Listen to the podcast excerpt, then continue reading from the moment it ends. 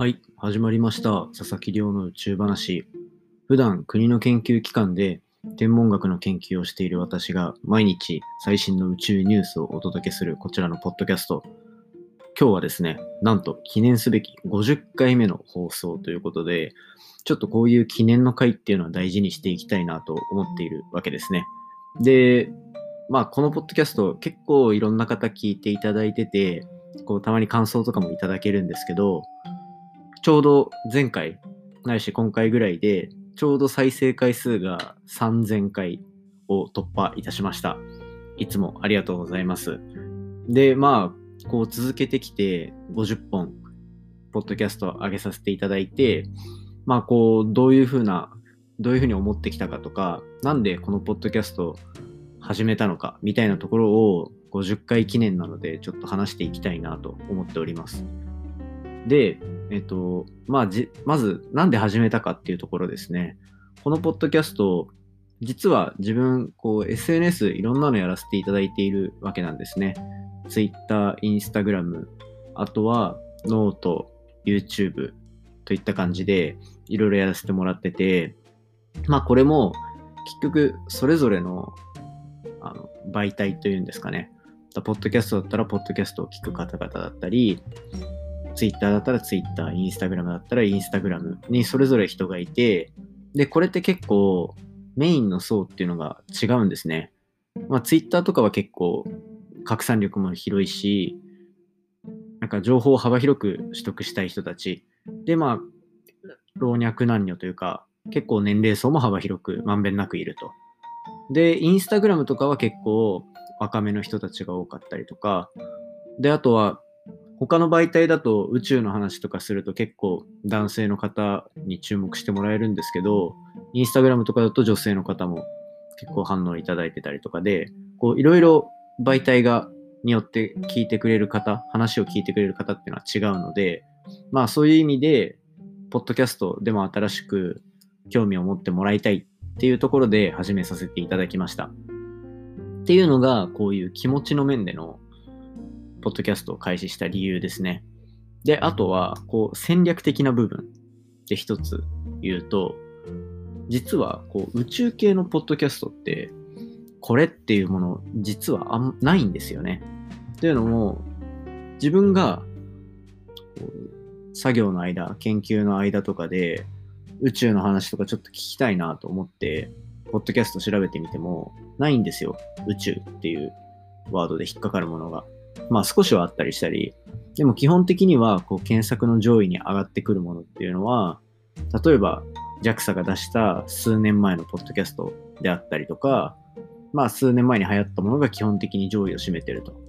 なので、こう、新しく毎日宇宙の話っていうのをしてくれるポッドキャストがなかったので、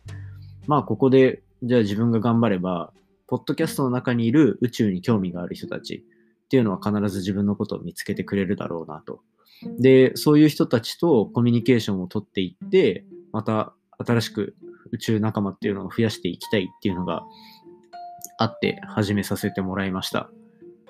で、あとはそうですね、ポッドキャストってなんか伸びる伸びるってずっと言われてるじゃないですか。で、ただやっぱりこう10年前ぐらいに一度流行ったところから今こう徐々に伸びてて、いつか跳ねる、いつか跳ねると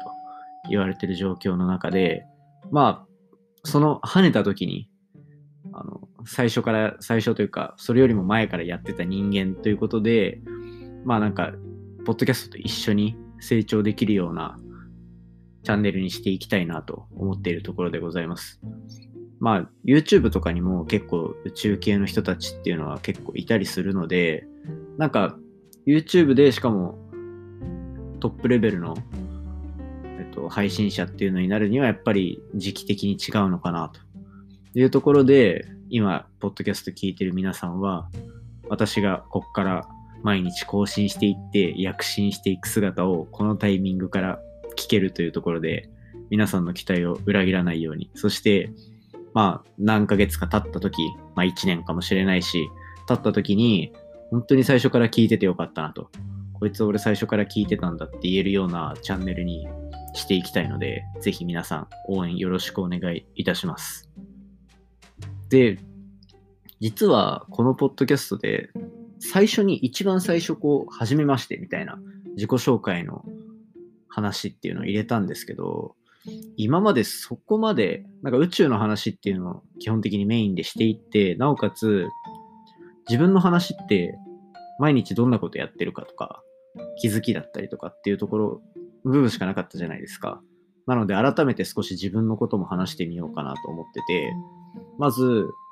えっと、他の SNS 見たことある方はいる。あ、その前に、えっと、名前は、まあ、佐々木亮と申します。で、普段、こう、天文学の研究をやっていて、で、まあ、そういう天文学の研究やりながら、その中でやっぱ、は、国際宇宙ステーションにある、えっと、天文観測機の運用をしております。基本的にはそいつを運用していて、そいつが結構世界で見ても特殊な観測機でして、宇宙全体の写真を90分に1枚撮ると。国際宇宙ステーション、あの、野口宇宙飛行士とかが言ったあの国際宇宙ステーションって地球の周りを90分で一周してるんですね。なので、その90分で一周するのに合わせて宇宙全体の写真をパシャッと撮るっていうような、なんか一風変わった検出機でして、そいつの運用とデータ解析っていうのを普段ずっとやっております。で、それの傍らですね、まあ、データ解析だけじゃなくて、将来の人工衛星の開発だったりとかっていうのもやってて、まあ、なのでこう、人工衛星作るところもやって、で、宇宙にある検出機の運用もやって、データ解析もやってっていうような、割とこう、マルチに何でもできる宇宙屋さんになりたいなと。で、そうなると、次にこういうのを次のレベルまで行こうと思うと、この自分がやってる内容を皆さんに発信していく。それで一人でも宇宙に興味を持つ人に増えてもらうっていうのが一番いいと思ってます。なので、ここにさらに自分の発信力っていうのをつけていって、宇宙パーソン、宇宙といえば佐々木というようなところを目指してるわけですね。で、こう、研究やってる中で、衛星のデータってやっぱりどうしてもプログラミングとか使って効率的にどんどんデータを取っていかなきゃいけないので、そこでついたスキルとかで副業でエンジニアリングやらせてもらったりとか、あとは昔2年間ぐらいウェブライターみたいなのをやっていたので、こう文章で人に伝えるのも好きだというような感じで割と幅広くやらせていただいております。で、そうですね、SNS、他の SNS とかを見ていただいた方いると思うんですけど、あとはここの、ポッドキャストの自己紹介自己紹介欄にも書いてある通り、高校のこう大学を意識した時に受けた模試でですね、偏差値36を叩き出すという超絶バカからスタートしているわけなんですね。で、そこからよくまあ、今の博士課程のところまで、で、国際宇宙ステーションの機器の運用までできるなというところがあると思うんですけど、そこにたどり着くまでですね、基本的に自分のスタンスとしては、人よりもできないから、人の倍以上やろうというような感じで突き進んできまして、それで大学にも入り、で、そこから大学院に進んできたというような感じで、まあ、紆余曲折はあったんですけど、今こうやって研究、なんか、勉強が苦手なところからスタートしたのに、この勉強をなりわいにしようとしてるというところで、かなり躍進を遂げてきたわけなんですが、もう、最近少し思ったのが、こう、ここまでちょっと、人の、一人も倍作業をして、ここまでたどり着いた中で、ちょっとこの位置にあぐらをかいてたんじゃないかなと思ってて、というのも、研究が、研究をこうやってて、博士号を取得するための博士論文を今進めているわけなんですが、うーん、なんか、結構細かいミスが後々見つかったりとか、あとはなんか、自分が気づけてない結構重大なミスとか、じゃけなんか、ここなんで考えてないのっていうようなところが、やっぱちらほら出てくる時があって、なんか今まで量で勝負してたけど実際もうここまで来るとだんだん量よりも質っていうところが求められてくるなと。で、なので自分の頑張り方っていうのも考え直さなきゃいけないなというところで、今、こう、50回目のこのポッドキャストの放送を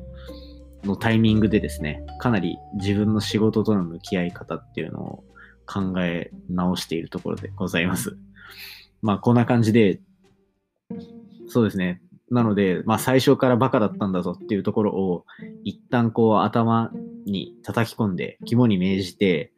なんか丁寧な仕事ぶりだったりとか、あとは、こう研究の量ですね。やっぱり量は絶対に減らせないので、研究の量をやって、なおかつそこにクオリティをつけていくっていうところで、今まで使ってた頭とは別のところも働かせながら、最後、博士論文、ラストスパートをかけていきたいなと思ってるところです。ので、皆さん応援よろしくお願いします。というところで、こう、第50回なので、ちょっと宇宙の話を今日は控えて、まあちょっとしたか、自分の研究の内容とか仕事の内容っていうのを話してみて、皆さんに少しでも親近感を持っていただければ嬉しいかなと思ってるところでございます。で、明日からも毎日しっかりと更新していって、毎日最新の論文を元にした宇宙の話続けていきますので、そしてここからどんどん続けていって、トップポッドキャスターみたいな言葉が出る頃には、このチャンネルを成熟させていられるような、そんなチャンネルに、そしてそんな人間になっていきたいと思っておりますので、これからも応援よろしくお願いいたします。でですね、ぜひこちらのポッドキャスト面白そうだなと思ったらですね、お手元のポッドキャストアプリでぜひフォロー、サブスクライブよろしくお願いいたします。で、ツイッターでいつも感想、質問募集しておりますが、今回は応援メッセージも募集させていただきます。ハッシュタグ宇宙話、宇宙漢字で話がひらがなになっているので、ぜひ皆さんつぶやいていただけるとめちゃめちゃ喜ぶのでよろしくお願いいたします。それではまた明日から宇宙の話で一緒に宇宙を想像しながら毎日頑張っていきましょう。また明日お会いしましょう。さようなら。